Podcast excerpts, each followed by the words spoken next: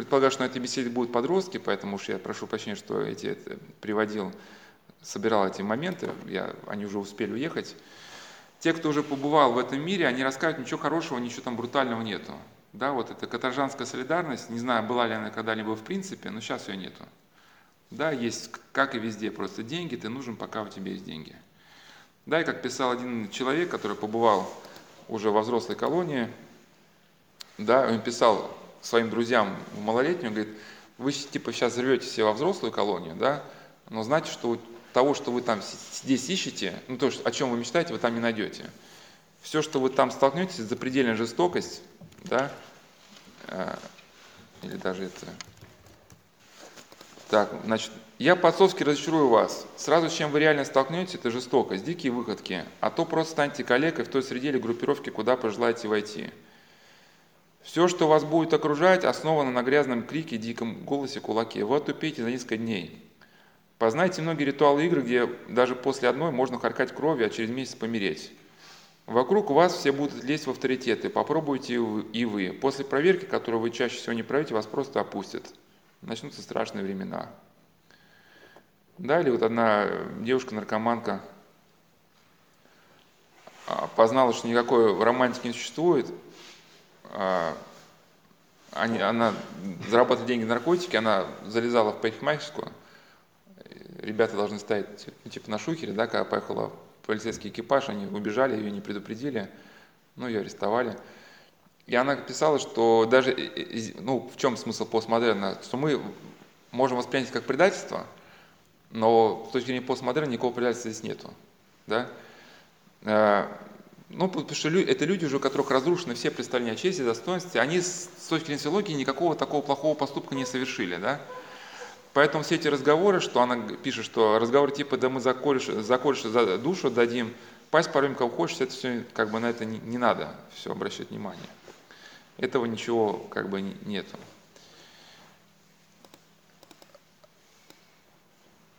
И э, ну вот, дальнейшие мысли о открытой личности – как я уже сказал, в статье «Мировоззренческий сдвиг», там не только на тему наркомании, там вообще принципиальные какие-то моменты.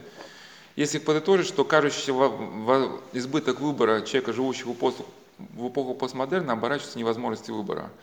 Потому что выбрать может только, только тот, у кого есть критерий отбора. У кого критерия отбора нету, он совершить выбора не способен. И современный человек, он очень похож просто на корабль, у которого нет никакого ни такелажа, ни парусов, ни якорей. Сейчас с точки зрения постмодерна сказать, сказать, зачем кораблю якорь, якорь закрепощает.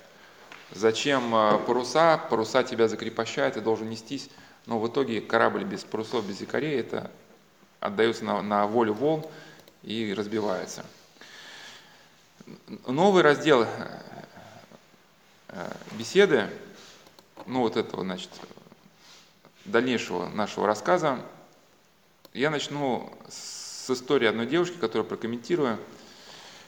Ну, то есть у нас как, как линия двигалась, что мы разбирали, что такое совесть, потом пришли к тему, э, к теме, а, вот еще, прошу прощения, один комментарий забыл, э, вот к теме постмодерна мы разбирали фильм Бронсон и такого историю самого дорогостоящего заключенного в Великобритании, как Бронсон, он получил пожизненное. И что интересно, в этом фильме Бронсон 99 отзывов положительных,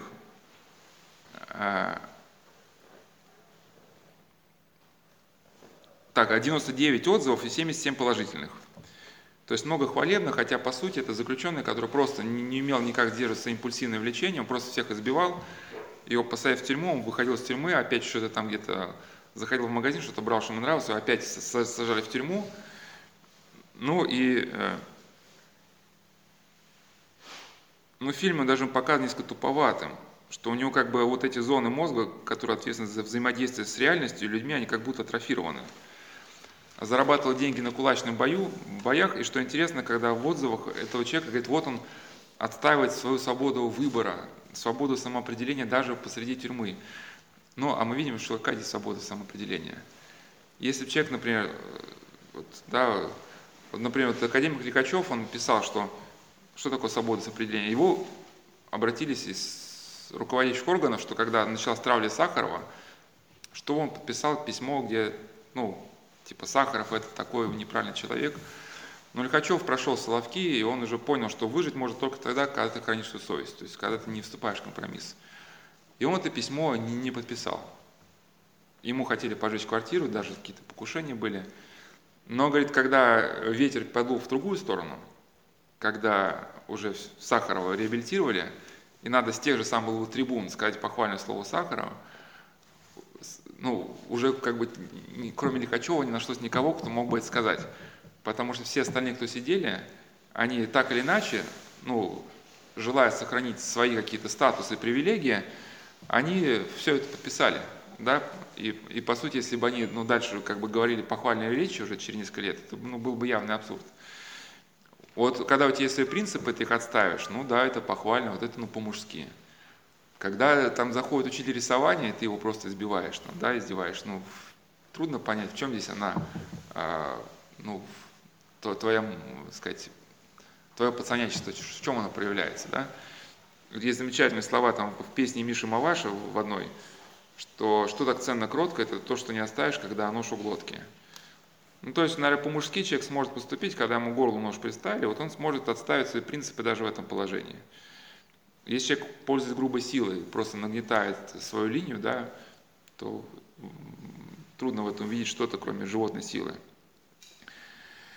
А, то есть история Бронсона покажет, что у него какие-то возникают очень большие проблемы с идентичностью, и скорее куда ветер дует, туда и он. Это как раз феномен открытого сознания. Любая мысль, которая попала в сознание, она начинает тобой управлять. И он сам признал, что его, им управляли голоса. Голоса, которые его заставили сбиваться. Ну, то есть, если на человека посмотреть, да, у него нет ни семьи, ни детей, не увидеться, не встретиться с близкими людьми – он не хочет не работать, ничего, он только качается, да? При любой возможности какие-то диверсии, провокации. Значит, он начинает какие-то дебаши, его не, не волнуют последствия. Трудно понять, что, что, что здесь человек отстаивает, да? Ну, как некий даже комментарий, просто для кого, ну, уже под ребята уехали, это для них были образы запланированы. Я надеюсь, здесь нет людей, которые, для которых Бронсон это идеал, но так, как комментарий скажу, что все-таки, не знаю, это ну, плохо или это хорошо, но в одном царстве государстве есть э, такие тюрьмы, называются белый дельфин и черный лебедь, да, где, где нет веры в стойкость, в стойкость рецидивистов, да.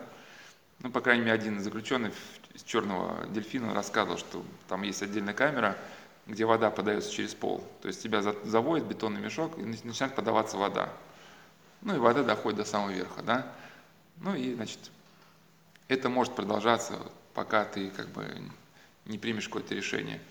Или когда белый лебедь еще не был пожизненной колонии, да, ну, практиковались такие методы воздействия педагогического, что Раньше белый лебедь использовался, ну, как это связано с Бронсоном, да, что Бронсон такой, типа, неукротимый, но это сложно понять, то ли из него делать какой-то вот этот, э, для индустрии вот такой образ, что ли, фетиш какой-то, да, или там показатель либеральность какой-то. Просто когда дело заходит о перевоспитании, все-таки, ну, опыт показывает, что все вопросы решаются, да. Опять же, э, они не могут решаться только тогда у человека есть стержень, когда есть вера, да, вот наши духовники – епископы, да, миряне, у которых была вера, их ломали, ломали, но не сломали. Человек, который изначально, он основывает жизнь на преступной идеологии, он избивает людей, он уже давно через черту переступил, он раскололся, какого-то стержня, который поможет ему выжить, в принципе нету, да, если... Ну и, соответственно, вот раньше, когда Белый Лебедь, он еще не был пожизненно для пожизненно, пожизненно заключенных, то есть человек в общую камеру заходит, идет раздача еды, и мимо него проходит. День прошли, второй прошли, ни воды, ни еды. Да, и он говорит, а, а я? Говорит, ну, а ты, а ты у нас не учтен. Да, и когда уже человек изголодается, ему дают бумажку, ну, пиши. Я такой-то, такой-то, отказываюсь от ну, своего статуса вора в законе, да, и признаюсь во всех своих заблуждениях, да, против советского строя как бы совершаемых, отныне там обязуюсь быть законопослушным. Ну и, и братве уже вот эту, сказать, бумагу показывает, человек лишается своей короны, да, воровской, И, ну, другие механизмы есть, да, это, говорят, такой, такой весь механизм, просто без всяких избиений, все культурно, ни, ни, ни тебе ни матюгов, ни резиновых дубинок, ни наручников, ни угроз. Просто маленькая комната с железным полом. Человек лег прикорнуть, поспать. Вдруг разряд, да, ну, электрический разряд через пол. Он скакивает, походил, походил, снова встал, снова лег. Пфф, разряд, да? И сколько там надо? Ну, сколько? 5 суток, там, 10, там. Там же ведь оператор может, у него может быть эти комнаты сколько угодно, он может посмотреть в камеру, да, там прилег человек, на, на кнопку нажал, и все это раньше надо было в кабинете, в кабинете следователя ставить на вытяжку, ну, так людей ломали, да. Много суток стоял на вытяжку, потом не давали спать в камерах. И все-таки на каком-то этапе все-таки крутость она заканчивается. Да, вот уж на что были вот такие люди, как бы известные, Сергей Хасанов, вот если кто-то захочет историю посмотреть. Ну, это было одни из самых громких дел в Советском Союзе. Как бы считают, что трупов у него было на девятиэтажный дом. Это одна из самых жесточайших банд у нас была в СССР. Человек феноменальных способностей, мастер спорта международного класса по боксу. Здесь было убито несколько милиционеров, он еще убежал без документов в Германию, там убил двух инкассаторов, в общем, хотел сделать пластическую операцию, но поймали. Ну, на что был уникум, ну, и то как бы, да, закончилась его история. Если кто-то захочет посмотреть, может еще а, Карлос по кличке Шакал, да, террорист международного класса, один из самых известных террористов, который совершал вообще вещи немыслимые, но тоже на каком-то этапе она, эта вся история она закончилась.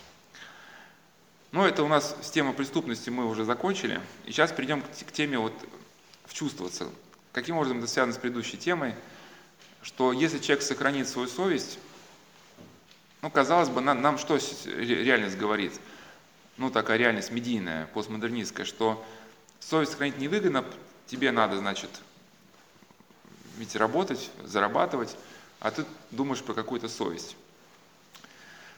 А человек, который сохранит свою совесть, Виктор Франк сказал, что совесть – это орган, который нам позволяет познать уникальный смысл ну, ну, ситуации. То есть, грубо говоря, этот орган не только позволяет нам понять самих себя, но понять ту ситуацию, в которой мы оказались. Например, если человек хранить свою совесть, а он директор, он может быть транснациональной какой-то корпорации, да, которой нужно сейчас принять решение, переходить на этот продукт или остаться там на прежнем продукте.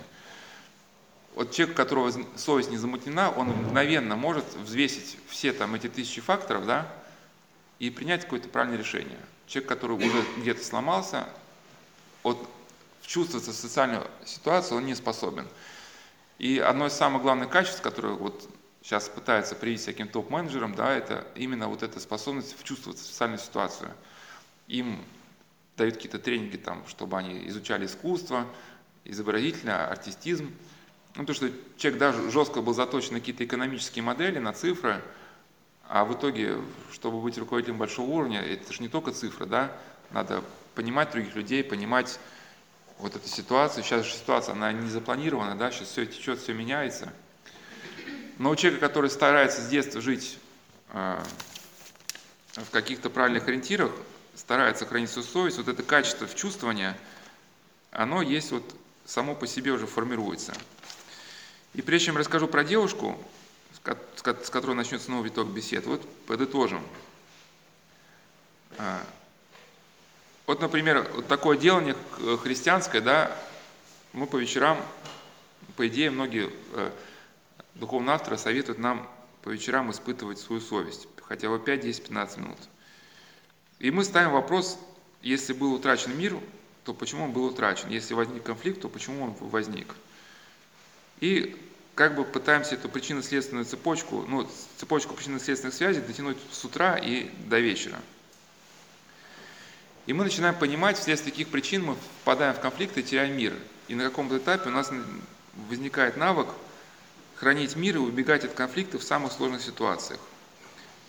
Как в качестве аналогии можно как бы употребить вот образ боксера, который после боя, когда он проиграл с тренером, совершает разбор полетов.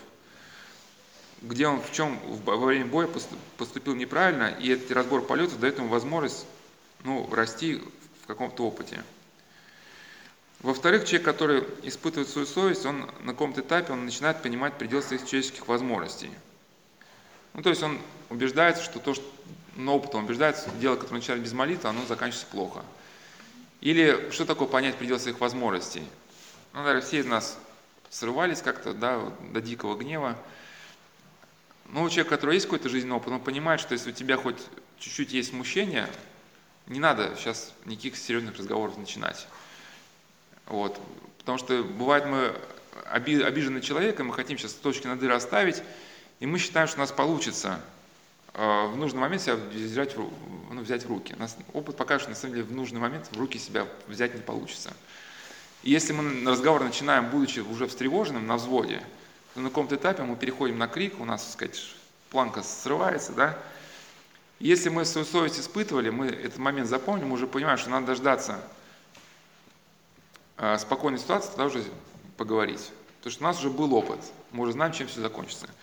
Человек, который этот процесс по вечерам ну, не, не проводит, совесть не испытывает, он раз за разом наступает на один и те же грабли. А, со временем, когда человек а, живет, ситуации усложняются, и он разбирает все более и более сложнее ситуации, а время у вас разбора, оно так остается 15 минут, да?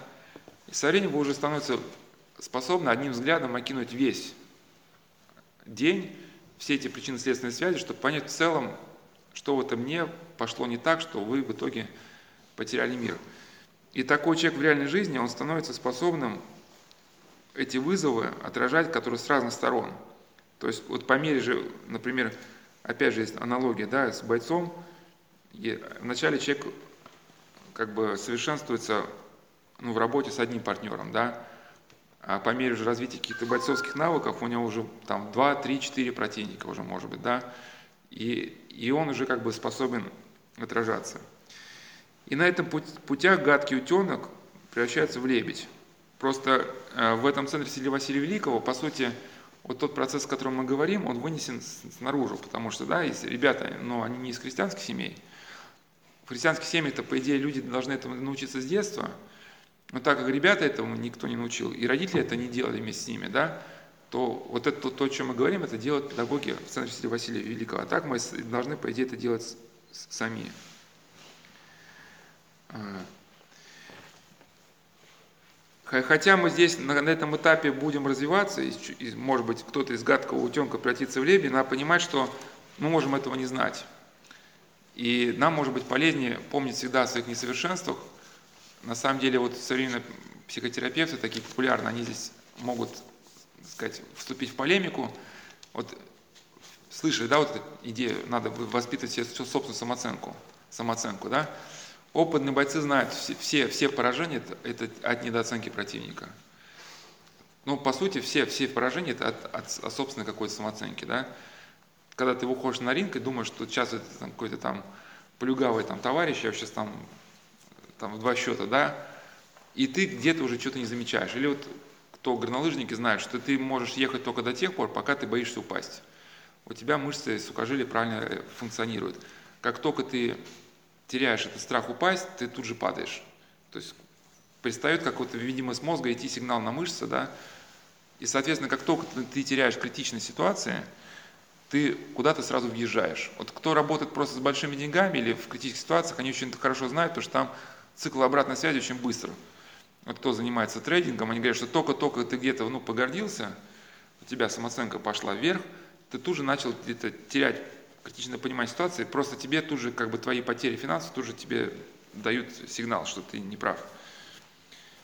И поэтому ничего страшного, если мы, разбирая свою совесть, у нас будет такое как бы смиренное, критичное отношение к собственным достижениям, здесь это будет восполняться верой. Если мы просто будем знать, что наших сил недостаточно, но действовать надо. Вот человек, действительно, который живет рационально, атеист, ему это где-то вот действительно, если он, не видит перспектив развития, то он и ничего не сделает. Но мы, если знаем, что сил мало, но действовать все равно надо, да, мы будем знать, что вера восполнит недостаток сил. Ну, хотя это, конечно, без фанатизма. Это не, значит, что надо теперь сутками работать без выходных. Э,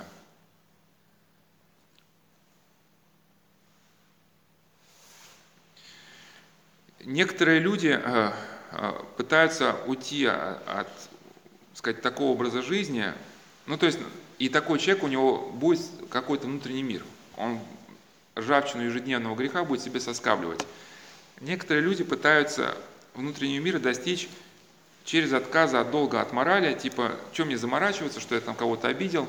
Ну, современные психотерапевты, они могут говорить, что все неврозы – это как бы, да, от, от вообще от морали. И нужно отказаться от религии, от морали, и тогда у вас не будет никаких э, мировоззренческих установок, и если вы будете что-то нарушать, вы не будете об этом знать и, и не будете беспокоиться. Ну, на самом деле, когда вы ломаете себе руку, вам же больно не потому, что врач вам сказал, что, что вам больно.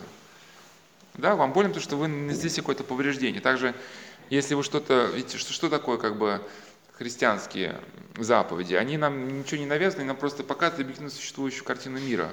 Вот ты будешь действовать так, ты будешь счастлив. Ты будешь действовать так, ты начнешь разлагаться как личность.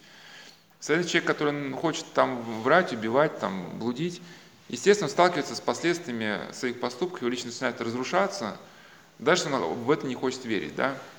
Но личность начинает разрушаться в результате объективно существующих э, моментов. И такой человек, который начинает жить по прихоти, который отказывается от какой-то борьбы, у него начинается внутренний распад, нарастает тревога, нарастает напряжение, из которых он хочет выйти через алкоголизм, через игры – ну, как это все связано с темой совести, да? То есть человек, он тактически хочет выиграть через отказ от совести, да? Но стратегически он проигрывает. Он теряет внутренний мир, способность чувствовать ситуацию, внутреннее равновесие, здоровье. Человек, который старается жить по совести, где-то на каком-то этапе он, ну, может быть, чуть и тормозит, тактически проигрывает, ну, в 7-минутной какой-то, да, выгоде, но стратегически он выигрывает. И даже могу прокомментировать, что даже современные теоретики продуктивизма, они ну, кто как эффективно свои там, дела организовывать там, в рабочем процессе. Они говорят, что важность накопления информации, то есть нужно там действительно оценивать свои шаги. Это даже говорят не христианские товарищи, да, это мысль приведу, что насколько это важно, вот это все-таки мысли христианских авторов, да, отмечать про себя, что удачные и неудачные решения, вот теоретики продуктивизма, да, считают, что нужно все ставить под карандаш чтобы в будущем это помогло нам принимать ну, решения -то также, то есть накапливался опыт принятия решений. И один теоретик говорил, что на каком-то этапе, это не теоретик не кабинетный, его книги считаются номер один в мире, это Дэвид Аллен, да, «Как привести дела в порядок». Говорит, на каком-то этапе вам будет казаться, что вы затормозили в своем развитии чуть-чуть, да, но на самом деле вы будете напоминать корабль, который на всех парусах идет в цели. То за счет накопления опыта, накопления информации – в будущем ситуация будете решать все эффективнее и эффективнее, быстрее и быстрее. А если вы хотите сэкономить сейчас, там две минуты, не сделав себе никакой пометки, да, ну, в будущем вы потеряете. И вот эта последняя аналогия, прежде чем расскажу про эту девушку, это вот такой Атлантический океан, некая аналогия. Атлантический океан для круизных людей, которые путешествуют круизом, чем опасен. Там ну я не моряк, просто мне как со слов других людей просто, да, описываю, может быть, детали будут неверны, но смысл будет верен. Что то ли вот какая-то такая волна особая, что особой качки нету большой, и волна такая, ну, как бы мелкая. И хотя лайнер большой, его не качает, и вот это такая, как бы не, начинается небольшая дрожь, и пока корабль идет через Атлантический океан, люди как бы не могут понять нигде право, нигде лево, то есть тебе постоянно как бы плохо, но ты не можешь понять, в чем дело. То есть когда крупная качка тебя, понятно, болтает, да, и вот, э, вот это приводит к такому какому-то постоянному раздражению, что хочет он или не хочет спать, хочет он или не хочет есть, ему ну, непонятно. И вот когда ты начинаешь переступать в одном, через, переступил через совесть, через втором, то есть ты живешь в этом условии внутреннего хаоса, ну, ты себя убедил вроде, что все нормально, но что-то внутри тебя такое, как бы успокоиться не может, и ты ничего не можешь понять по жизни, что тебе надо вообще, да? И вот это какая-то всеобщая тревога.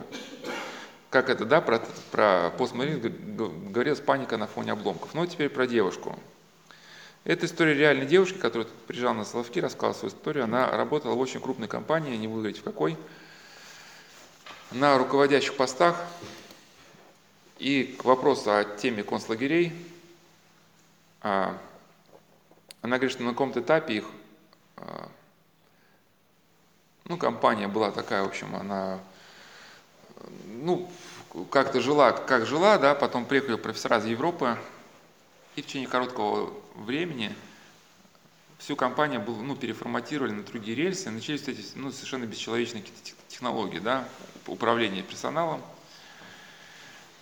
Ну, а она была христианкой, и ей притило, когда от нее требовали жестче. То есть она была ну, на руководящих постах, ей говорили, что тебе не хватает жесткости. Но когда она говорит, что когда ушла, эти люди, которые хотели от меня жесткости, они получили, что хотели. На мое место пришла девочка, которая уже выросла, которая воспитала вот уже вот эта бесчеловечная система, и эта вторая девочка, вот она как раз взялась жестко. Да. И те, кто как бы мне укоряли, они получили, что хотели на свою голову. Да. Но на каком-то этапе она стала понимать, что вот себя как человека, как личность, как христиана, она сохранить уже в существующих условиях не может. И хотя были большие зарплаты, были, так сказать, красивые а, машины, которые от, от, от компании возили, да, вот, ну, компания решала какие-то вопросы за нее, она приняла решение уйти. Хотя, с другой стороны, у нее были перспективы ну, учителя, как бы, ну, ну, понятно, зарплаты были несопоставимы, но для нее вот этот совесть была ценнее. Казалось бы, можно было бы, кто-то бы над ней посмеялся, типа, девчонка там парится, что-то думает, надо было да, дальше работать. И сейчас мы эту ситуацию более потом разберем. Сейчас какая у нас основная стратегия дальнейшей мысли? Во-первых, мы не, будем, не знаем, где будут начальники завтра ее. Да? Потому что ходят слухи, да, что у нас идет втихую 37 год, просто это не афишируется, да, и не факт, что эти начальники, которые, они до сих пор, они там, в этих начальственных креслах и сидят. Возможно, ведь сколько сейчас, да, конфискация имущества, срока какие-то. А, ну, то есть она потеряла зарплате, но сохранила себя. Но в итоге ничего не потеряла. Вот как автобиография Жонова, да, актера, который пробовал больше 10 лет на Колыме, вот он что-то писал, я не помню, как он говорил, что-то потерял одно, ничего не потерял, потерял здоровье, потерял половину, потерял веру, все потерял. Ну почему? Потому что если ты сохранил себя, то хребет не сломан. При благоприятных условиях ты, ты можешь начать развиваться. Да?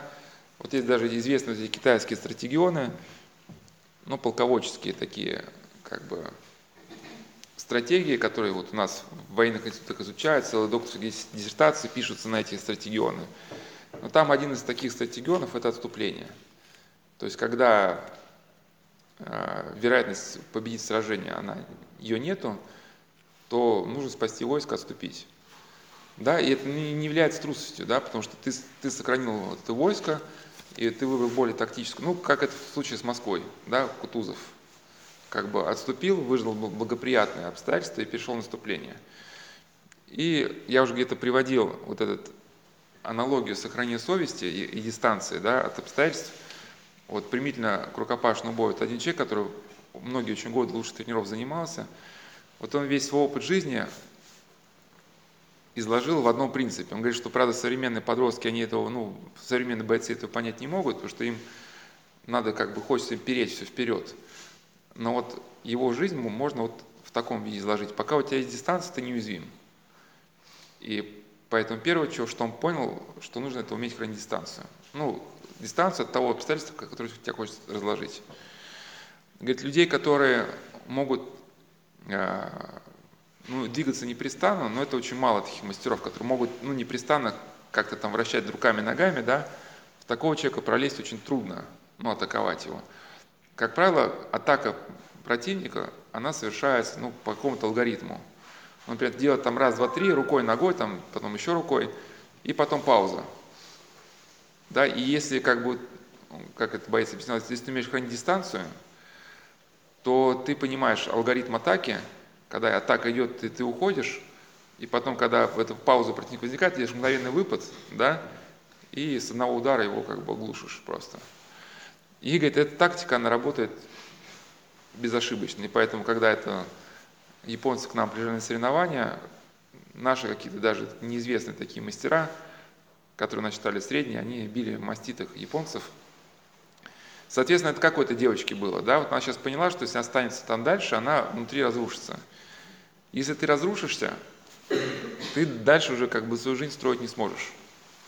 Станешь внутренним коллегой, будешь ходить на сеансы к психотерапевтам – плакать какой-то бедный несчастный, да, говорить, что у тебя такая жесткая депрессия, начнешь там квасить, в общем, писать посты какой-то несчастный, да, но начнется такая жизнь, она вот, все, кто смеются над совестью, они, как, конечно, они смеются, но, но посты пишут, да, к психотерапевтам ходят. Но сейчас она ушла, чтобы э, сохраниться себя, и вот у нее все-таки она оставила за собой возможность развития. Внутренний камертон у нее остался, потому что опыт выживших людей показывает, что самое важное в плане выживания – это именно сохранить за собой способность чувствовать социальную ситуацию. В частности, такие э, авторы, как профессор Короленко, академик Дмитриев, они способность человека к творческим ситуациям, ну, способность человека принять творческие решения, даже в плане рабочего процесса, связывают с таким представлением, как self. Сейчас мы не будем разбирать, что такое self психотерапия. Скажу примерно, ну, если спроецировать на христианскую жизнь, ну, self это можно условно обозначить как совесть, да, где хранится некие э, идеальное представление о том, какими мы должны быть. Ну, то есть вот мы, как бы, мы, мы должны быть в идеале, да, быть честными и так далее, и так далее. Когда человек поступает вопреки совести, вот возникает конфликт между ним и селфом, да, и когда эта связь разрывается, это в том числе выражается в том, что человек даже во время своего рабочего процесса он уже не может никаких креативных идей ну, создать. Он превращается в механического робота, который выполняет определенную программу. С учетом того, что многие крупные компании сейчас, их продукт является интеллектуальным, да, для человека, который утратил свою совесть, это будет начать ну, крушение всего. Но по сути он не сможет дальше соответствовать своей должности. Если этот селф будет сохранен, то условно в чем это может выразиться? Человек посмотрит на карту местности и увидит перспективу для прокладки дороги. Вот так произошло это с этой девушкой. Она любила очень одну азиатскую страну, не буду говорить какую, и после того, как она ушла из этой компании, она туда поехала, и у нее родилась эта фантастическая идея, пока мы с ней не списывались, не, не знаю, эта идея реализовалась или нет, ну, построить транснациональную какую-то вот, ну, магистраль, которая объединяет несколько стран – и, э, то есть она как-то это увидела на карте, и оказалось, что эта идея не только фантастическая, потому что дальше, сейчас это сложно сказать, что это такое, промысл это или искушение, но в течение кратчайшего времени она собрала всю необходимую информацию, она писала, как рассказала, что если бы заказывать э, научные исследования проекта, вот ее, да, это, это требовало бы фантастических э, ресурсов, ну, финансовых, ну, надо заказывать там геологам все это, да, плюс огромные временные затраты. И она, когда кушала в каком-то ресторанчике, вот, ну, конечно, случайности нет, она познакомилась с человеком, который, оказывается, всей этой работой несколько десятков лет уже занимался. И в итоге он а, готов был предоставить ей все там образцы исследований. Вот, то есть у нее как бы, по сути, у нее в руках оказалось э, тот объем информации, который она могла наработать с условием невероятных финансовых ресурсов, да, и не один год, а может один десятков лет, и чтобы потратить на сбор информации. Буквально тут же, тут же она знакомится, у нее, было, у нее осталась очень хорошая репутация о ней. Опять же, да, она сохранила репутацию, и она познакомилась с одной из семей, вот несколько семей в этой стране, которые ну, решают все вопросы. Это, с одной из таких семей она познакомилась за счет того, что у нее было ну, незапятнанное имя, хорошая репутация – ну, представители этого семейства, они выразили такую мысль, что они при некоторых обстоятельствах готовы ей помогать, то есть поддержка семьи.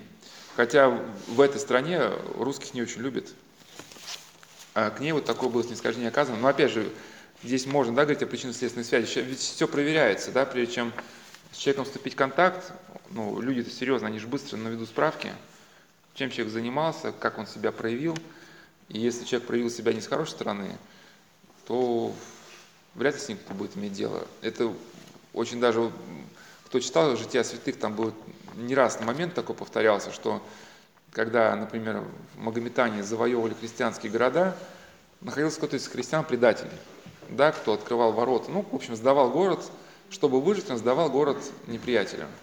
Ну, надеясь, что ему какие-то будут почты, деньги. И когда город завоевывали, но султан говорил, слушай, если ты своих сдал, как бы, да, за три копейки, то мне ты служить точно не будешь, да, ну, иноземцу. И этого человека казнили первым. Да, а если бы человек, соответственно, ну, сражался, кто его знает, может быть, помощь подоспела.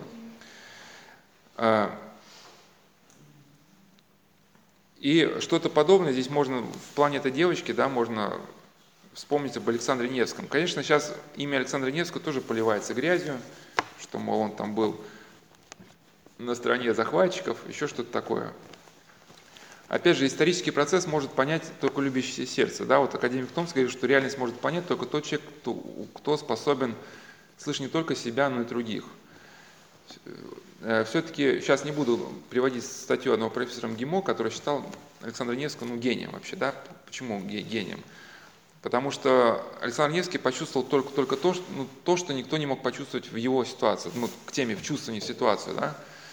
То есть э, основной такой тренд тогдашней эпохи стал в том, что объединиться с католиками, которые были, ну, вроде бы как христиане, да, против татаро-монгол. Александр Невский понимал, что татаро-монголы, они не лезут в нашу духовность, да. Вот, и, ну, Яса Чингисхана, да, она как бы запрещала оскорбление ну, богов завоеванной территории. То есть только когда уже татары официально приняли ислам, они уже начали ну, навязывать свою какую-то доктрину. Пока они были просто кочевниками, они брали дань, но не требовали от нас каких-то ну, из, изменений своей духовности. Только когда приезжали к хану на поклонение, да, э, требовали там пройти через, ну, участие в каких-то обрядов, ну, чтобы, видимо, с их точки зрения, чтобы, если кто-то хочет хана убить, чтобы этого человека как бы нейтрализовать с помощью языческих обрядов. И, значит, Александр Невский понял, что татары от нас ничего не, этого не требуют, но сейчас главное сохранить это культурное ядро, культурной ядро нации, которое впоследствии нам поможет ну, воспрять дух. Потому что если сломать это, то никакая экономика, потом никакие финансовые влияния уже не помогут человеку со сломанным хребтом подняться. Да? Католики же, наоборот, требовали полного переформатирования, ну, как бы религиозного начала. Кто историю церкви изучал, тот может понять, почему какое-то объединение с католиками но невозможно. Это Флорентийская уния, Брестовская уния показала, что все-таки, когда заходила речь об унии, объединении, западные товарищи жестко, жестко оказывали жесткое давление, подложные документы, манипуляции, угрозы, да, они требовали уже отказа. То есть э, ни о каком солидарности, э, ни о каком сохранении братских отношений там речи не шло. Шло жесткого подчинения тема. И он, соответственно, понял, что объединяться нужно не с католиками. Нужно сейчас замириться с татарами, чтобы была возможность ну, внутреннего созидания э, вот этого культурного ядра, каких-то объединительных процессов да, значит, внутри российского государства, чтобы и в первую очередь нужно отбросить католиков. И он понимал только он один – и в целом его не понимали ни тогда, ни сейчас, ну, многие люди, за, за счет того, что он пытался ну, замириться с татарами, да. Но э, я к чему, что и за счет того, что у Александра Невского была вот эта все-таки харизма, он сохранил за собой вот эту совесть, автоматически он сохранил за собой способность чувствовать ситуацию.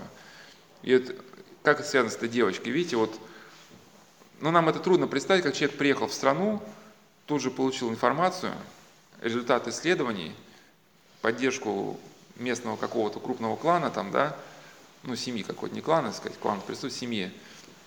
То есть и фантастическая идея вот этой магистрали, она стала как бы принимать какие-то конкретные уже формы. И также Александр Невский, ведь от него не требовали участия в языческих обрядах. Просто хан понял, что Александр Невский это не пойдет. Что если от него требует, чтобы он прошел через огонь это языческий, то либо придется его убить просто, да, ну, и он понял, чтобы его не убивать, потому что он на это не пойдет, да, просто надо ему, ну, не, оби, не обязан, ну, понимаете, да, о чем я говорю? Да. И, и э, даже вот этот условно смотрящий в Орде, кто смотрел за Русью, да, ну, татарин, он стал побратимом Александра Невского, да, то есть, по сути, в, стане врага Александр Невский приобрел союзника. То есть это как можно прокомментировать, что человек тактически в чем-то теряет, но стратегически выигрывает. А, ну, заканчивая эту сегодняшнюю тему, а, Еще несколько примеров. Конечно, кто-то, когда говорится речь о чести, о совести, сейчас очень модно смеяться, но на самом деле, если изучать реальность, а, если действительно исходить не из каких-то шоу, там, да, не из каких-то там книжонок современных, постмодернистских, то можно увидеть, что, а, ну, во-первых, да, совесть связана, как я уже сказал, с таким качеством, как чувствование ситуацию, а это то качество, которое сейчас за огромные деньги пытаются людям воспитать на тренингах. Человек, который хранит совесть, это качество автоматически само собой присутствует. У человека также вторым пунктом идет это способность устанавливать неформальные контакты. Если люди чувствуют в тебе силу внутреннюю, чувствуют, что ты, ну, как бы не, как называют люди, полупокер, да, то есть они где-то понимают, что ты можешь в чем-то быть не согласен, но твоя какая-то принципиальная позиция, если ты станешь как бы партнером-союзником, да, то тебя есть за что уважать. И эта способность э, у сильных людей, ну, слово очарование это слово плохое, да, ну, способность, ну, располагать к себе. Располагать к себе. Почему очарование это слово Ну, чара, чара. Mm. Ну, ну, со, со, со, сам корень слова предполагает магическое воздействие, да. Да, поэтому скорее находить себе союзников там, где союзников, казалось бы, найти невозможно. Да. А, третий пункт – это возможность реализации долгосрочных перспектив. Вот действительно компания, которая ну, ну, не занимается махинацией, а действительно ну, даже зарабатывает очень крупные деньги, они в основном нацелены же на долгосрочные перспективы. Чтобы иметь долгосрочные контакты, у тебя должна быть безупречная репутация. Сейчас это все мгновенно проверяется – и как один э, руководитель очень крупной компании международной, он говорил, что, что просто со мной никто не будет иметь дело, если я ну, кого-то ну, где-то подведу. То есть, конечно, на каком-то соб... этапе и возникает соблазн, да, где-то что-то там утаить или еще что-то как сделать. И один, один из лидеров одной молодежной организации, он рассказал, что, ну, не буду называть фамилию, они часто выигрывали какие-то ну, гранты и делать какие-то молодежные мероприятия. И он говорил, что часто приходилось сталкиваться с произволом чиновников, ну, к вопросу, да, кто-то там смеется, совесть, не совесть там, и кто-то может посчитать, что девочка, она неправильно поступила, что ушла. Он говорит, у меня вот, э, когда я куда-то приезжаю, ну, это не я, а вот эта молодежная спортивная организация, вот мне нужно, чтобы, когда они что-то про проект основывают, то есть на, на площади города должен приехать звук, свет, есть уже компании, с которыми он сотрудничает много лет, он знает, что если звук нужен в 12 часов, лучше он заплатит побольше, но эта компания приедет, и звук будет в 12, не в 3 часа дня, да, потом скажет, извините, мы опоздали там, да. И поэтому он говорит, я готов переплачивать, лишь бы сохранить эти связи. На самом деле людей, с которыми можно иметь дела, не так много. Когда выиграл какой-то грант и начинал с чиновниками, это не понимают. Они хотят сделать все подешевше, да, Говорит, давай этих там, этих, ты, ты, значит, этих не надо, этих ты кинь. Ну, у него договоренность с кем-то, говорит, этих там, давай кинем. И, говорит, ну как кинем, у меня с ним договоренность, ничего страшного. Ну и что в итоге проходило, когда, говорит, чиновники на меня жестко, жестко начинали давить, а у него молодежная организация, там тысячи ребят, он, значит, давал команду своим бойцам, они начинали заваливать министерство жалобами, петициями, ну, и чиновнику приходилось очень несладко, да, потому что а за, за день могло поступить на него несколько тысяч жалоб, ну, что заканчивается ну, нередко и увольнениями. И я думаю, чиновник Вов такого поворота дел просто не ожидал, что он хотел там лишние 100 тысяч. Перед ним сидит сейчас там 20-летний парень и хочется его, типа, сейчас приструнить этого там пацаненка, да, типа, куда он денется, грант он, это же я грант должен ему выдать, да, сейчас я его, типа, тут сделаю, а раз это, и этот пацаненок, как бы, не делается, да. Вот, ну, а остальное, наверное, уже на следующих мы беседах поговорим, что будем говорить уже, что вот эта способность вчувствоваться в ситуацию, она даст человеку возможность а, не только познавать собственную жизнь, но и даже когда будет дело касаться бизнеса и какого-то дела производства, создавать какие-то новые, новые, новые продукты, новые стратегии – то есть этот человек сможет дальше ориентироваться в ситуации, и это качество в экстремальных ситуациях было самым важным. Да? Почему? Потому что ситуация, она стремительно меняется, те, кто к ней не могут адаптироваться, не погибают на первых этапах, да, вот, ну, например, да, вот это возгорание, сказать, центра торгового. Основная же масса погибает, потому что как слоны начинают к выходу бежать, начинают друг друга затаптывать. И поэтому человек, который трезвость ума сохранится, он просто понимает, что значит на первом этапе откатиться. Да?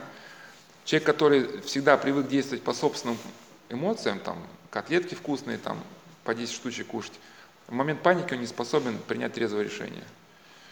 Да? И когда нужно, э, вот все-таки самая экстремальная ситуация, даже тот же самый концентрационный лагерь, ведь это же всегда это не монолитная ситуация, это, это люди в первую очередь.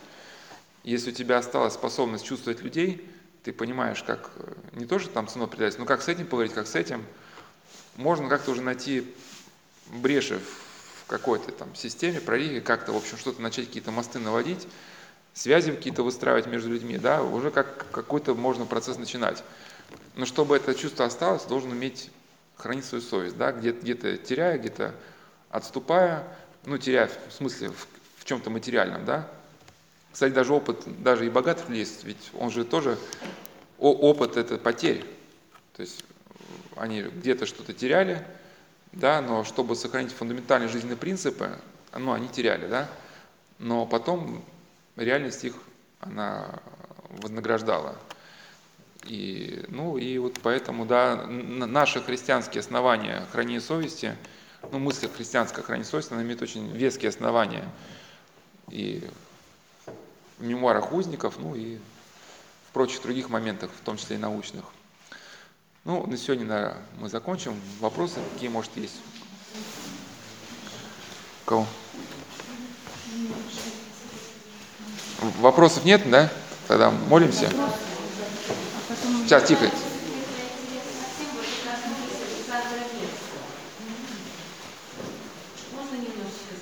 Да, да, задайте. Меня всегда интересовало все-таки, э, он же э, принял остров перед кончиной. Сейчас люди э, поминают как святого благоверного князя. Но он ушел в монашество еще в Алексии.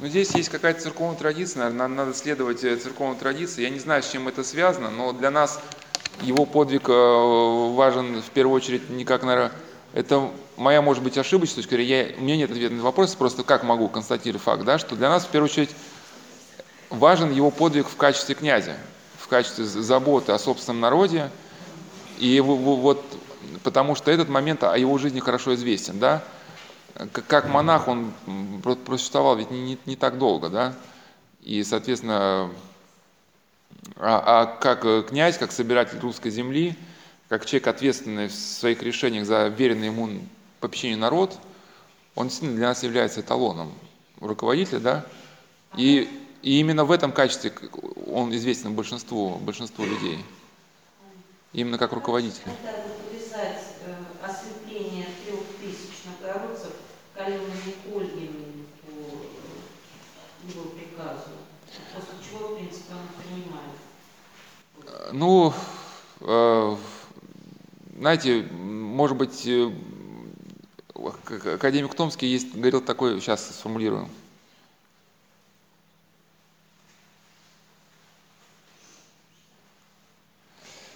Он говорил, что есть, надо историю осматривать с позиции хронотопа. Хронотоп – это историческое развитие процесса. То есть сейчас, ну, с позиции вот, вот нашей ситуации, то есть, возможно, мы это, то, что было, мы понять это и не сможем да, и э, у, у исторического процесса есть там начало развития, да, то есть у вас сейчас, может быть, есть информация о том, что можно было поступить по-другому, у вас есть какие-то этические уже представления.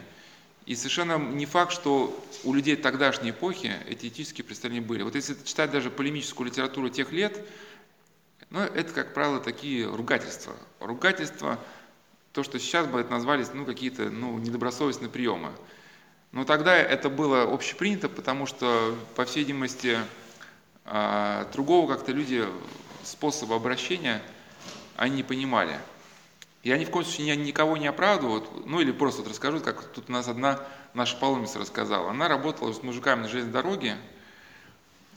Ну, это, конечно, наверное, плохо, что она ругалась, но тем не менее, говорит, если с ними пыталась по-человечески говорить, они начали воспринять как кокетство, что я с ними заигрываю. Ну и поэтому, когда я видел, что они так воспринимают, я уже начинал говорить конкретно. Вот по делу, как бы, да? Да, да, и, и все, и все им сразу становилось понятно. Вот, и когда, э, ну, это задавался вопрос, буквально молодой человек задал тот же самый вопрос, примительно а, к супругу Елизавете Федоровне, да, что, к памяти, которая недавно, кстати, праздновалась, что его террорист убил за то, что он дал приказ, вследствие которого погибло 200 человек. Понятно, с позиции таких ли- либерального благополучия нам вот легко, как бы, да, э, значит, всех распределять направо и налево. И сейчас, э, я вот не знаю насчет Александра Невского, могу сказать про Жукова.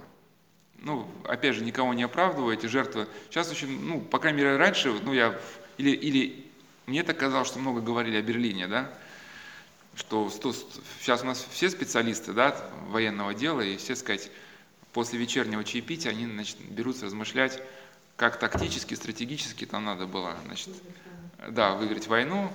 Ну, задним, за, за задним планом мы все там большие специалисты.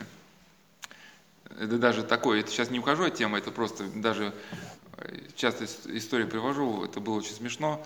Я там, когда маленький был, был, ну, смотрел э, передачу какую-то с одним спортсменом профессиональным, который боксом занимался, борьбой.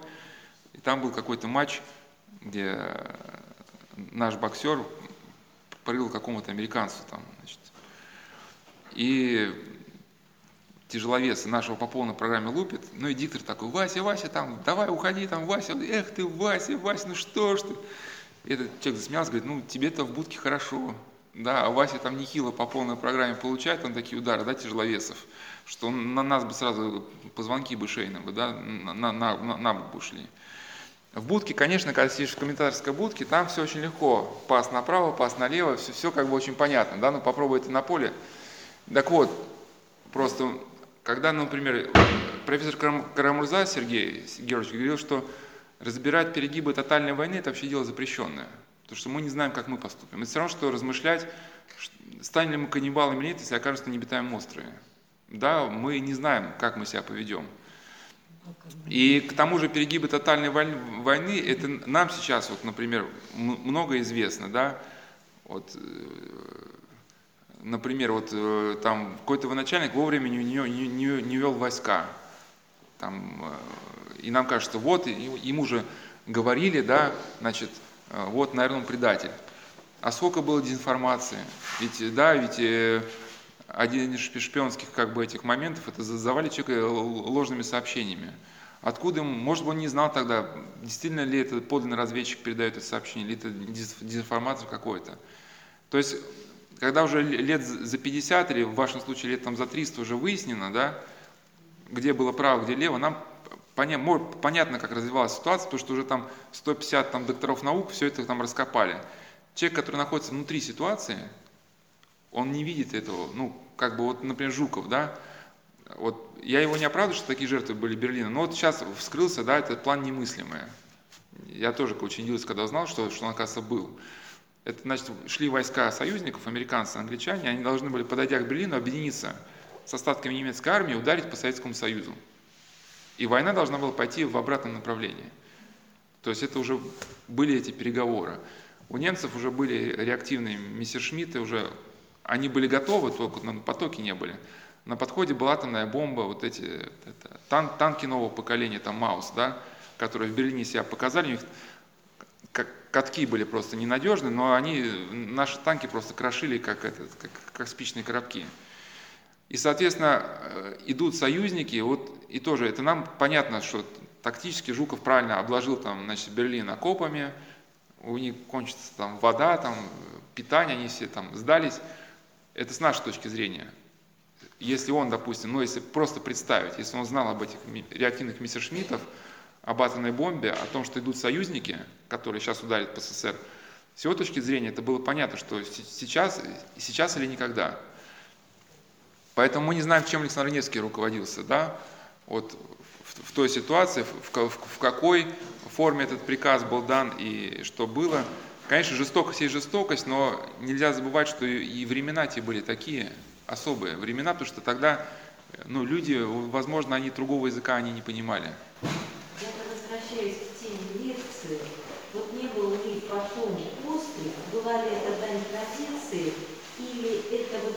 на разговор с совестью.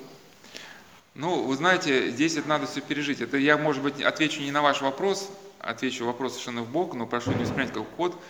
Это меня очень ну, не умиляет. Это э, мы на беседах очень часто, вот особенно когда я про игровую зависимость, я там часто разбираю романы Достоевского. И меня очень умиляют статьи, разговор культурологов, которые э, видят в произведении Достоевского очень тонкий символизм, что когда там э, Грагожин зарезал Настасью Филипповну, они с князем Мышкиным сидят и, и слышатся в типа шаги, и вот и Анастасия, это же воскресенье переводится, как будто она воскресла. Ну, я не исключаю, что у Достоевского есть тонкий символизм, но я к чему, что Достоевский, ну, по жизни, да, он был игроком. И это самая замечательная мысль Достоевского, это, это аннотация к роману «Игрок», что это безумие по-достоевски, да. И вот эти Митя Карамазов, а, Ставрогин, это, это Анастасия Филипповна, Рогожина, они все в реальной жизни есть, просто, может быть, не в таком гипертрофированном виде, Достоевский просто это все как бы усугубил. Но я к чему, что культуролог, который всю жизнь прожил в кабинете, там, не знаю, занимался переводными статьями, но этих безумцев в жизни он не видел. Вот, не видел Митю Карамазова, который пока с мамой цепочку не снимет и нее не проиграет, он не успокоится, да, там. Он там Э, ну, всех этих товарищей, безумцев, он просто не видел. И поэтому, соответственно, понять вот главную фактуру произведения он где-то не способен. Он видит то, что ему доступно понимание. Там тонкие символизмы, филологические какие-то, значит, изводы, там, да. Но, но, но, но по сути, вот этого Митю, вот эту душу, которая там, да, которая готова в небо и готова в ад, готова, он как бы понять э, Э, ну, не может, потому что он сам никогда не ездил, что такое там 340 километров, он не знает, там, да, или не знает, что такое проиграть квартиру, а потом думать там, о том, чтобы застрелиться. А Достоевский об этом знал. Да, вот, и о нем жена говорит, что он приползал на коленях, проигравшись, умолял э, дать денег. Она говорит, ты в курсе, что у нас этих денег осталось только на это? Он садился рядом, плакал, пока ему не отдавал последние деньги, шел, проигрывал. И как бы. Ну, потом из этого вышел тупика. Но вот э, роман «Игрок», он как бы автобиографический роман. Ну и примительно, примительно э, к вашему вопросу, если человек подлинно переживал, что такое религиозное чувство, он сможет понять Александра Невского. Если человек э, никогда этого не переживал, а изучает э, монашество с точки зрения филологии, исторического процесса, целесообразности, то, конечно, он будет э, выискивать какие-то причины, то есть религиозных причин он в упор не увидит, потому что никогда этого не, пере, не пережил. Да? И поэтому, когда он будет размышлять о Святой Филиппе, ну, есть версия, что Святый Филипп, он вовсе не искал здесь религиозного обновления, он просто бежал от гнева там, какой-то там по партии там, да, дворцовой. Соответственно, если он просто бежал от гнева, от гнева партии, как последующее объяснить, что Святый Филипп переделил весь остров, стал вдумчивым аскетом, да? Если он просто бежал бы от, от дворцовой конъюнктуры, да, просто спрятаться, ну, и здесь бы себе домик там организовал бы, ну, жену, что-нибудь еще там, там, э, там свиней, козочек бы там пас бы, денежку-то имел, да? Зачем ему становиться тогда аскетом, там, монахом, игуменом? И есть даже целые такие направления, не помню, как они полнонаучно называются, это когда, э, ну, например, религиозный путь рассматривается не, не с точки зрения ну, факта, а с точки зрения, например, вот люди, которые никогда не постились, им трудно понять вообще смысл поста назначения. Что пост – это как бы средство научиться обуздывать свои страсти, инстинкты, да, грубые вот эти. Человек, который никогда не постился, ну, вот мы с одним говорили ученым, он говорит, что вот, ну, на самом деле, пост это ерунда. Это просто э, как бы весной уже голод, это кончаются продукты, и вот поэтому придумали Великий пост – так как уже ничего не осталось как бы у людей да, в закромах, вот, а чтобы они ели там капусту, но, но к нам, ну я к чему, что, но к нам-то уставы богослужения пришли-то с Востока, где там урожай по несколько раз снимают в году, да, там-то как бы, когда у нас там холода и нет урожая, там-то у них с едой все нормально, но уставы-то там как бы изобрели, да, ну и к тому же это даже человек, он когда мы с ним говорили по он говорит, да нет, пост это не, не нужно, потому что а он был ученый, военный конструктор, говорит, еда же вся из одних молекул, что, что как бы овощи, что мясо, одни и те же молекулы. Ну, я ему не стал говорить, что не оскорбляет, но говорит, ну вы же из унитаза не едите, ну, свои отходы там, да, а что, ну, одни и те же молекулы, да, как бы, почему не едите, почему, а он, он ценитель там вина хорошего, там, хороших продуктов, что вы выбираете там дорогие продукты? Ну, и при вот этот вопрос, его можно по-разному э, там, наполнять его такими какими-то всякими превыспленными мотивами, но только тот человек, кто, кто пережил вот это, да, ну, жажду бытия с Богом, вот, вот он сможет понять. И есть очень хорошая мысль у Экзапери на этот счет, что критики, историки и историки, они посчитали, что реальность равна их скудному ну, словарному запасу. И говорит, и критики, и историки пишут книги, но которых никто не читает, потому что смысл оттуда удален. И говорит, человек, который только читает книги или пишет, он никогда не поймет, что такое жажда. Говорит, и чтобы понять, что такое жажда, я пошлю тебя в каменоломню, ты под палящим солнцем будешь, как бы изнывая от жажды, э, дробить камень там долгое время, а потом ты взойдешь на гору и напишешь, я напился из Господнего родника, я больше никогда не жаждал, да? То есть только пережив вот эту жажду, можно понять, что такое, что такое вот эта благодать, которая э, тебя наполняет. И поэтому мы, соответственно, верим, что этот поступок был искренним, Потому что иначе просто не объяснить жизнь Александра Невского. Если бы Александр Невский был просто сухим администратором, безжалостным, то не объяснить его мудрого поведения в реальной жизни. Потому что в реальной жизни мы видим, что как бы человек, который уже нач, начально изменил свою совесть, он становится ну, свирепым. Начинает страдать манией подозрительности, паранойи, как бы, да. Ну, все правители, которые, может быть, Э, начинали как хорошие администраторы, но которые не ставили во главу все-таки угла собственный раз, они заканчивали плохо. У них с головой потом что-то случалось, да. Да, в условиях этой всеобщей подозрительности Александр Невский-то он сохранился как именно, как человек. Значит, если он сохранился как человек, значит, он этот процесс у него как бы, его же надо ежедневно этот процесс поддерживать, в него вкладывать. Ну и к тому же то, что он помогает, то, что он молится на предстательство за людей, это же тоже не сбрасывать со счетов. Для историков, конечно, это факта не существует, но люди, которые ему молятся, они же однозначно получают помощь. Ну, не менее, Ольга тоже отомстила за своего мужа. Ну, да. ну знаете, если, если, если про нас копнуть с вами, ну, душка-то там тоже будет. И, к сожалению, просто мы, когда начинаем да, да, прежде чем к рядиться, не лучше бы на себя там, обратиться. Расскажу просто про, про князя Владимира, один из эпизод. А, опять же, мы то время мы не знаем. И сейчас уже, когда христианская мораль, она уже распространилась по всему территории России, нам легко судить. А, те времена, когда э, христианская мораль была только еще у некоторых только людей, у отдельных. Да, и, ну, вот, ну, я не говорю, что нужно быть э, зверем, но все из нас знают, что есть категория людей, с которыми, если ты, ну, которые ну, не могут понять человеческого отношения, да. Ну вот есть некоторые национальности, не будет какие.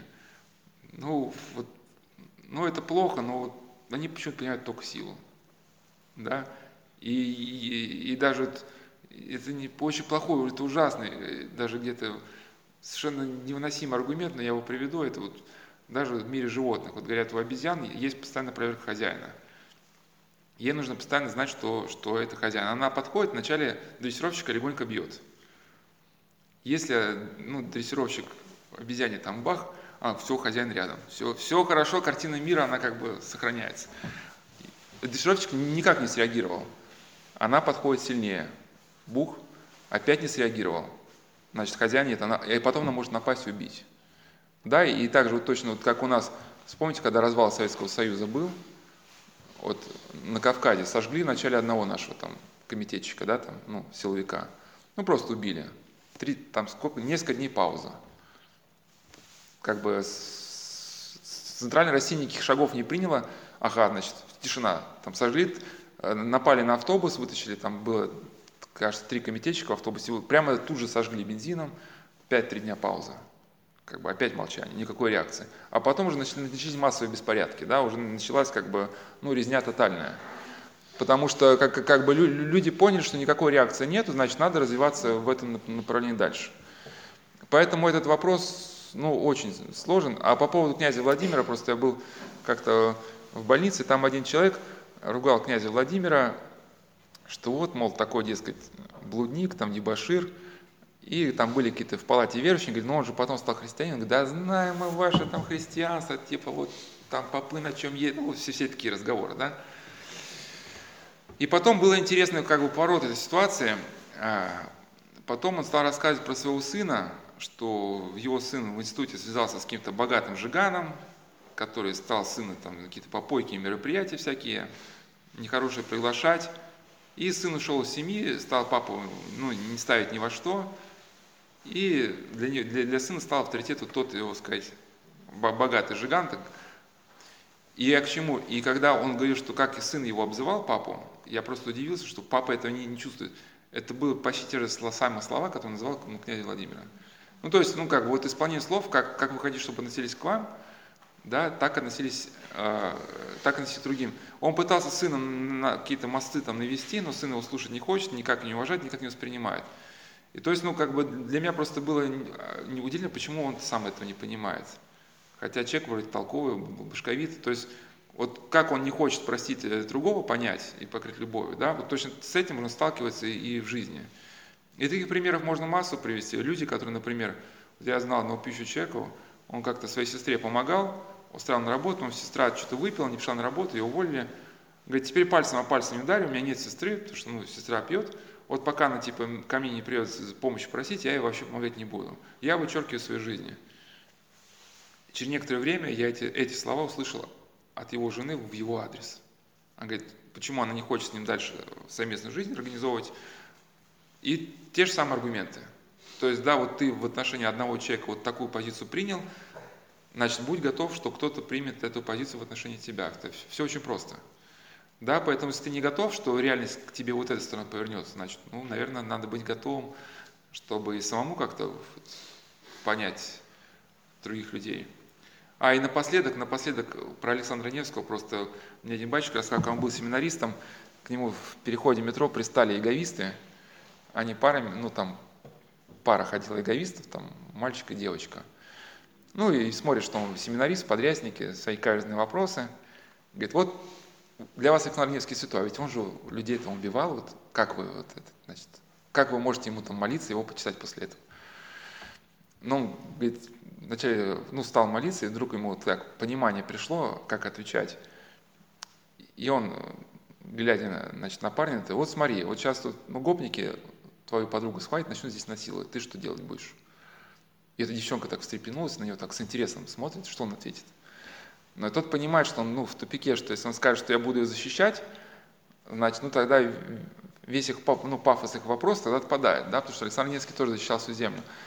Если он скажет, что я буду спокойно смотреть, как, или там буду просто стоять и молиться, да, то получается, я предаю эту девчонку. И главное, что у девчонки, когда она стала вопрос, у нее вся эта эговистка, ее, сказать, а, замороченно отпала, она ждала от него, от своего друга, просто ответ уже как, как, как девушка, да, ждет молодого человека, что ты будешь делать. И он так замялся, ну и понял, что и так, и так, и тупик, и как бы сошел с рельсов, как-то они, в общем, ретировались. Да, замяли этот вопрос. Да, и скажу вам, и напоследок скажу, как, как правило, ну, я не про вас говорю, вот как правило, люди, которые там говорят, почему Бог такой жестокий, попускает войну, там, там кого-то ослепили, а, все это очень раз, укладывается в, рамку, в рамки идеи нейрофизиолога академика Томска о доминанте. То есть смысл доминанты, если не говорить научно, а сказать по-простому, у кого что болит, тот о том и говорит. То есть если у человека есть очаг в коре головного мозга, то когда он смотрит на реальность, он отбирает только те факты, только те сигналы, которые согласуются с текущим очагом. Прочие отделы коры головного мозга подавляются. То есть если сам человек, например, в своей жизни, вот он, ну где-то он а, ну, конфликтует, ругается, где-то какие-то моральные вещи у него. Соответственно, в историческом процессе он больше склонен, я сейчас не про вас говорю, но склонен замечать такие вещи. Он совершенно проходит мимо основных здоровых основ бытия. И, соответственно, и, и те люди, которые, ну, я просто сталкивался, что, которые, а, что Бог жестокий, Он попускает зло, вот там дети страдают. Ну, если спросите, вот вы, вы сами, вот скольким детям вот вы помогли? Ну, давайте, как бы, если все должны друг другу помогать, вы кому конкретно по жизни помогли. Ну, как правило, вот дальше разговоров о жестокости Бога, да, это как бы никуда не идет. Да, и как правило, ну, то есть те люди, которые реально вкладывают в отношения с ближними, помогают детям, берут прием детей, они реально видят совершенно с другого конца. У них даже мысли не возникает Бога обвинять в жестокости, потому что они ежедневно видят в своем жизненном опыте вот эту Божью любовь, которая действует и в этих детях, и в этих наших отношениях в историческом процессе. Человек, который этой жизнью не живет, для него принципиально, он не, в силу даже физиологии, он не способен этого понять. Потому что вот тех областей вот, коры головного мозга, грубо говоря, вот эти нейроны, которые должны анализировать ситуацию, у него просто не включены. Потому что он в реальной жизни, он не делает тех поступков, которые, грубо говоря, эти области мозга включают. Да? То есть он никому не помогал, никому не сочувствовал. И когда ему начать говорить о любви, Бога к людям, он просто не поймет, что такое любовь. Да, вот как я приводил в беседах там, э, книгу о, о побеге мальчика Шины из северокорейского лагеря смерти, это так называется «Побег из лагеря смерти». Там людей расстреливали, ну, современная была книга, да, расстреливали, наказывали за, мельчайшие провинности, да, очень жестоко там с людьми обращались, как со скотиной. И когда он сбежал, он долгое время не мог понять, ну, он узнал о Христе, он не мог долгое время понять э, вот, вот эту идею Бога, который прощает человека. Потому что пока он жил в этом концентрационном лагере, где людей могли насмерть забить за несколько кукурузных зернышек, да, украденных, или могли расстрелять там за что-то, где никто, никого, никто никогда никого ни за что не прощал. Соответственно, у него не было как бы этих даже представлений, чтобы вот воспринять эту религиозную идею. А? Это можно было сделать. Вообще. Да, да, ну сейчас совсем напоследок, уж совсем как бы открою вам некий секрет. Как правило, богословские затруднения не связаны не, не с богословием, не связаны с нравственностью. Поэтому как бы Игнатий Причина писал, что ересь это не, это не заблуждение ума. Это, то есть это не, не заблуждение, это что человек что-то недопонял, это, это болезнь ума. То есть если в жизни человека есть какой-то слом, например, он держит обиду на родителей, да, э, какая-то непрощенная злоба есть, его сам мозг функционирует в неправильном режиме, что такой человек не способен понять какие-то даже и богословские моменты, если возьмется богословским. И такой человек, он, у меня даже был разговор, что один человек сказал, что я хочу перейти в православие, из протестантизма не могу это делать, никто из батюшек, кто-то езжу, мне не может ответить на вопросы. Я говорю, ну какие у вас вопросы? Ну, какие-то совершенно банальные вопросы, ну, обычные вопросы, как там, в законе Божьем все там объяснено. Я даже удивлялся, почему, какие здесь могут быть трудности. Но это вопрос, который не относится к области вообще фундаментальной, ничего там, ну, детские какие-то очень вопросы. И, и когда речь зашла о прощении и милосердии, он взвился, я аж испугался. Он такой, да не могу я, не могу. Я, я говорю, что вы не можете? Не хочу, ну, не хочу прощать родителей. Не могу, говорит, они, они неправы, они там... Я прям, прямо испугался, он так стал кричать, ну, видно, что на мозоль наступили. Ну, с его точки зрения, что мама не права, папа там развелся, у папы другая семья, он был там, и никто за ним не, не, не, не ухаживал. Я ему говорю, так, значит, наверное, вопрос не в богословии, вот вопрос-то вот в этом, и пока вы вот эту ситуацию не исправите, пока вы их вот не простите, не начнете за них молиться, усиленно, ежедневно, чтобы преодолеть эту злобу, да, вот ваше сознание не выпрямится. Да, потому что опыт, кстати, выживших узников показывал, что выживали те, кто мог простить надзирателей. Дело не в том, что признать, что надзиратели были хорошие. Да, есть люди, которые совершают вещи неправильные в этой жизни – том числе и надзирателя. Но другой вопрос, что если ты будешь их ненавидеть, ты начнешь разрушаться как личность. Если ты возьмешь надзирателя, мозг-то у тебя один, если твой мозг начнет функционировать в режиме ненависти, ты не сможешь любить своих детей, там, свою семью, да, то есть ты как бы вообще не сможешь любить ничего больше в этой жизни. И тебя ненависть она просто сожрет. Поэтому, чтобы выжить, нужно было ну, не акцентировать внимание. Да, в этом мире есть зло, оно есть. Но если ты будешь на нем акцентировать внимание, ты не сможешь идти путем добра. Вот все. И пока ты, ну, как бы человек не решит для себя нравственных своих вопросов или связанных с ним, он не поймет этого мироздания. Это все можно научно, академик Томский, да, доминанты статьи разных лет, все объяснено, как процесс мышления, процесс познания выстраивается, исходя из наших внутренних каких-то а, нравственных категорий. Как еще раз Доминанты статьи разных лет. И если при вас кто-то осуждает, вот Александра Невского или надо знать, что вы будете следующий. Да, поэтому люди, э, академик Томский, доминанты статьи разных лет, что когда при нас кого-то осуждают, э, надо быть очень аккуратным. Надо быть аккуратным, потому что надо понимать, что если у человека вот он через, для себя через эту грань переступил, если он способен тут какие-то нам рассказывать про какого-то нашего общего знакомого какие-то вещи, ну, такие неблагопристойные, значит, у человека вот какого-то чутья по жизни уже нету. Да, потому что человек со здоровой психикой, он никогда не начнет рассказывать про своих родителей какие-то там мерзости, да. Не, не то, что там ссоры из избы выносить не надо, ну просто есть какие-то этические как бы, моменты, их невозможно схватить э, ну, рационально, да, их можно схватить только чутьем.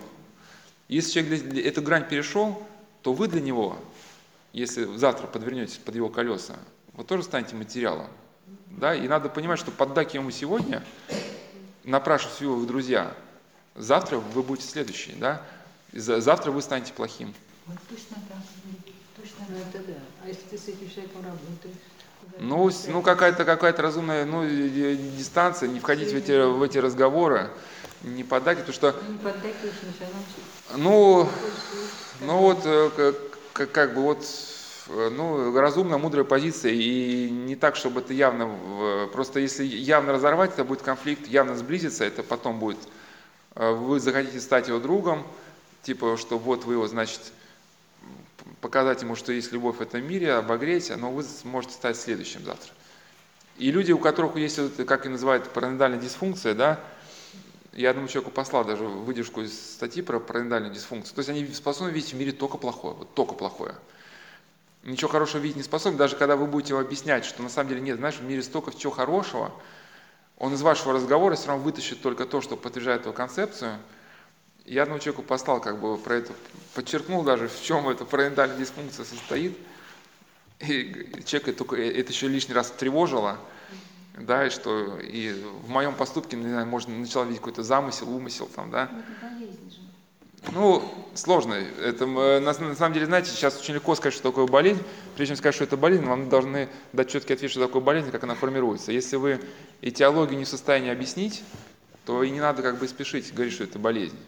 Да, многие авторы сейчас уже все-таки, ну, Короленко и Дмитрий, у них книга есть Homo Postmodernus, они параноидальную дисфункцию э, как бы объясняют именно разрушением э, культурной парадигмы. То есть человек, живущий в эпоху постмодерна, у него не формируется эмпатия к ближним, способность вступить с ближним в какой-то творческий контакт. Если не формируется это, соответственно, не формируются какие-то психические функции. А если человек обладает с депрессивными вот этими вот, э, какими-то сразу Ну, сейчас, ну, ну, ну, уже можно бесконечно. Сейчас просто ре- реальность она бесконечна. И у нас депрессии были, лекции, я могу вот сказать, где они находятся, там очень э, статьи вот есть про депрессию, надо. Э, А? Книжки. А, да, вот если кто-то захочет записать, вот э, книжки, э, книжки про христиан, которые выживали в эпоху гонений, которые книжки и нам очень легко будут очень интересны. Там на самом деле вот э, такой запал, э, ну как бы такой жажды жизни и какой-то христианской мудрости. Вот для нас это будет, я когда эти книжки прочитал, для меня это было очень большое впечатление и очень меня укрепил. Это Алексей Арцебушев «Милосердие двери». Это верующий христианин, который зам- замотала в ГУЛАГ. Да, и вот как он выживал, вот как он не сломался, благодаря тому, что у него была вера. Ну, где-то он, конечно, он падал, как человек, там, и блуд был. Алексей Арцебушев «Милосердие двери». Она есть в электронном виде, она почему-то издание закончилось, книг уже не найти в виде печатном, но в электронном виде она есть. На сайте, которому, в общем, там посвящен ГУЛАГу что-то. Ефросиния Кирсановская «Сколько стоит человек?» Это была христианка, которая замот... Кирсановская, Кирсановская.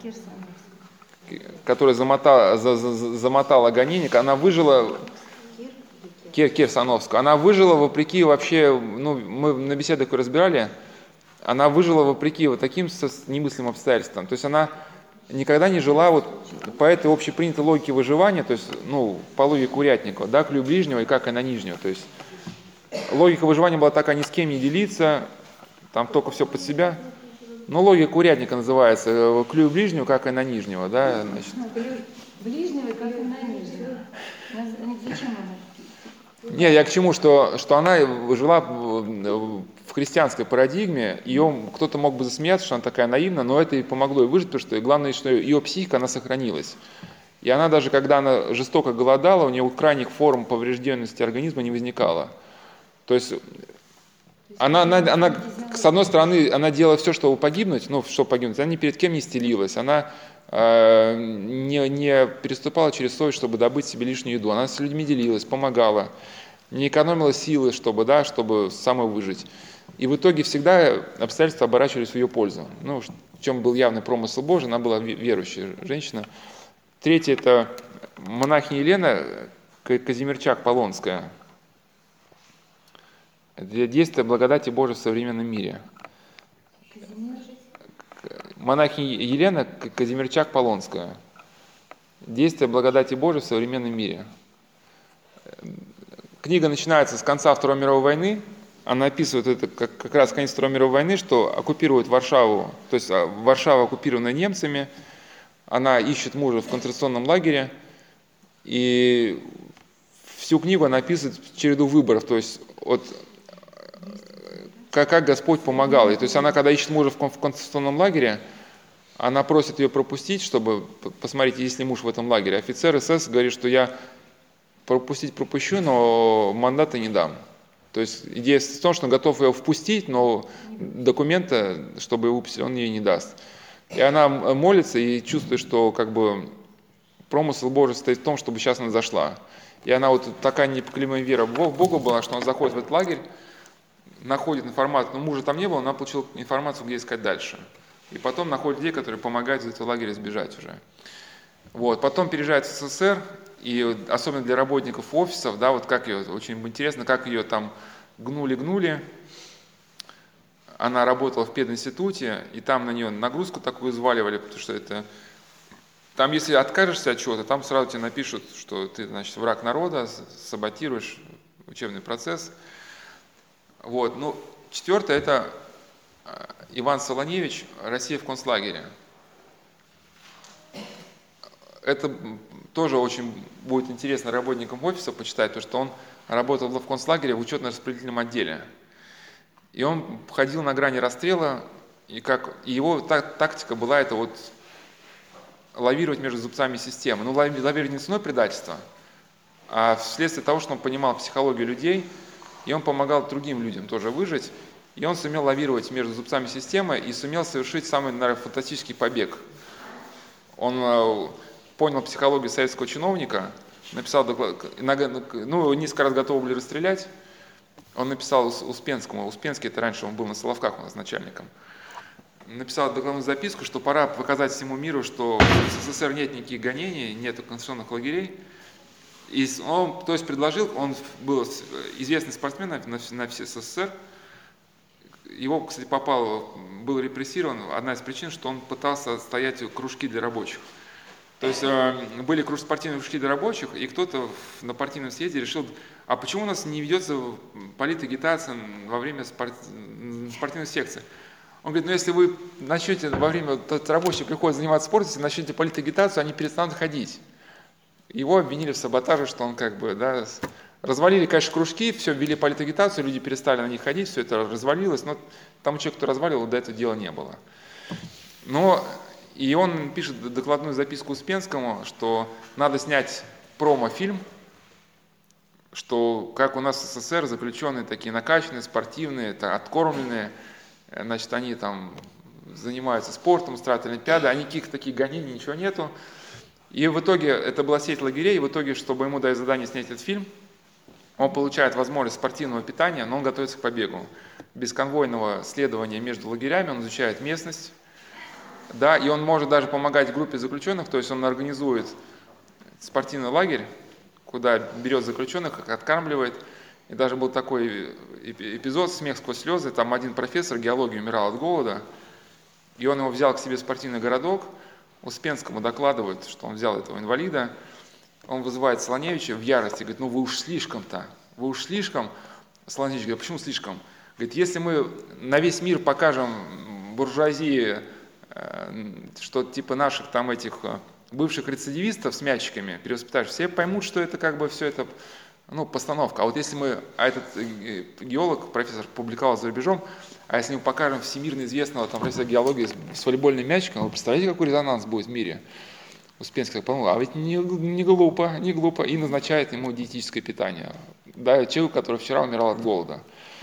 И он, и он перед этой Олимпиадой, спартакиадой, уходит в побег, да. Э, ну, поэтому читается на одном дыхании. Ну, можете назвать пятую книгу, это которую брат его написал, это Борис Солоневич, «Молодежь АГПУ», это про организацию скаутов. Ну, если там в книге э, «Молодежь АГПУ», если в книге Ивана Солоневича, там его христианство как-то там не озвучивается, ну, есть там фраза, что там, ну, что-то про Бога, но так особо как бы он себя не позиционирует, то Борис Солоневич, он действительно верующий человек – и вот эта книга «Молодежь ГПУ», там были поданы христианские поступки. И, кстати, очень видно на этой книге, что э, промысел Божий всегда хранит человека, который хранит свою совесть. Он несколько раз рисковал свою жизнью, чтобы спасти других людей, и рикошетом ему через несколько лет всегда возвращалась эта ситуация, и те люди, которых спас на каком-то этапе он, через некоторое время спасали, спасали. Вот, вот так все, ну, совершенно это немыслимо происходило, но ты понимаешь, что это правда. Один из примеров, что он помогал беспризорнику Митьке одному, ну, заботился о нем. И потом пути разошлись их, и когда он уже был на, в заключении на, одной, на одном из этапов, там шпана вор, хочет обворовать священника, и он защищает священника, и на него один из этих уголовников с ножом кидается, а он был профессиональный спортсмен, и он этого уголовника в нокаут отправляет, ломает ему челюсть, ну, а там, понятно, там целая стая с ножами. Они его окружают с ножами, он понимает, что ну все, конец пришел. И вдруг крик Митьки, там, назад, братва. А Митька уже успел стать королем воровского мира. И вот так сложилось, да, что в эту секунду он оказался на этом же этапе. Ну, вот это промысел Божий. И они потом тоже, он с братом совершает побег. Но там очень интересно, очень много моментов, которые, наверное, вечны. Вот как ломаются люди, как они могут сохранить себя как человеком. Что про депрессию? Про депрессию у нас были циклы бесед «Преодолеть отчуждение», часть первая, «Преодолеть отчуждение», часть вторая. Вот на том сайте, где сайт Славского монастыря, раздел «Пасторская страничка», подраздел «Беседа о проблемах личности». Вот «Преодолеть отчуждение», часть первая, «Преодолеть отчуждение», часть вторая. Там про депрессию мы говорили целый год. Там с разных сторон разбирали. И две статьи, вот там же на пасторской страничке есть раздел «Соловецкий листок», там статьи, они материал лекции не повторяют, скорее дополняют. Но, но название то же самое. Предать отчуждение часть первая, предать отчуждение часть вторая. Ну, тему депрессии, я еще надеюсь, тоже мы еще будем разбирать дальше. Да, ну на этом, наверное, мы закончим.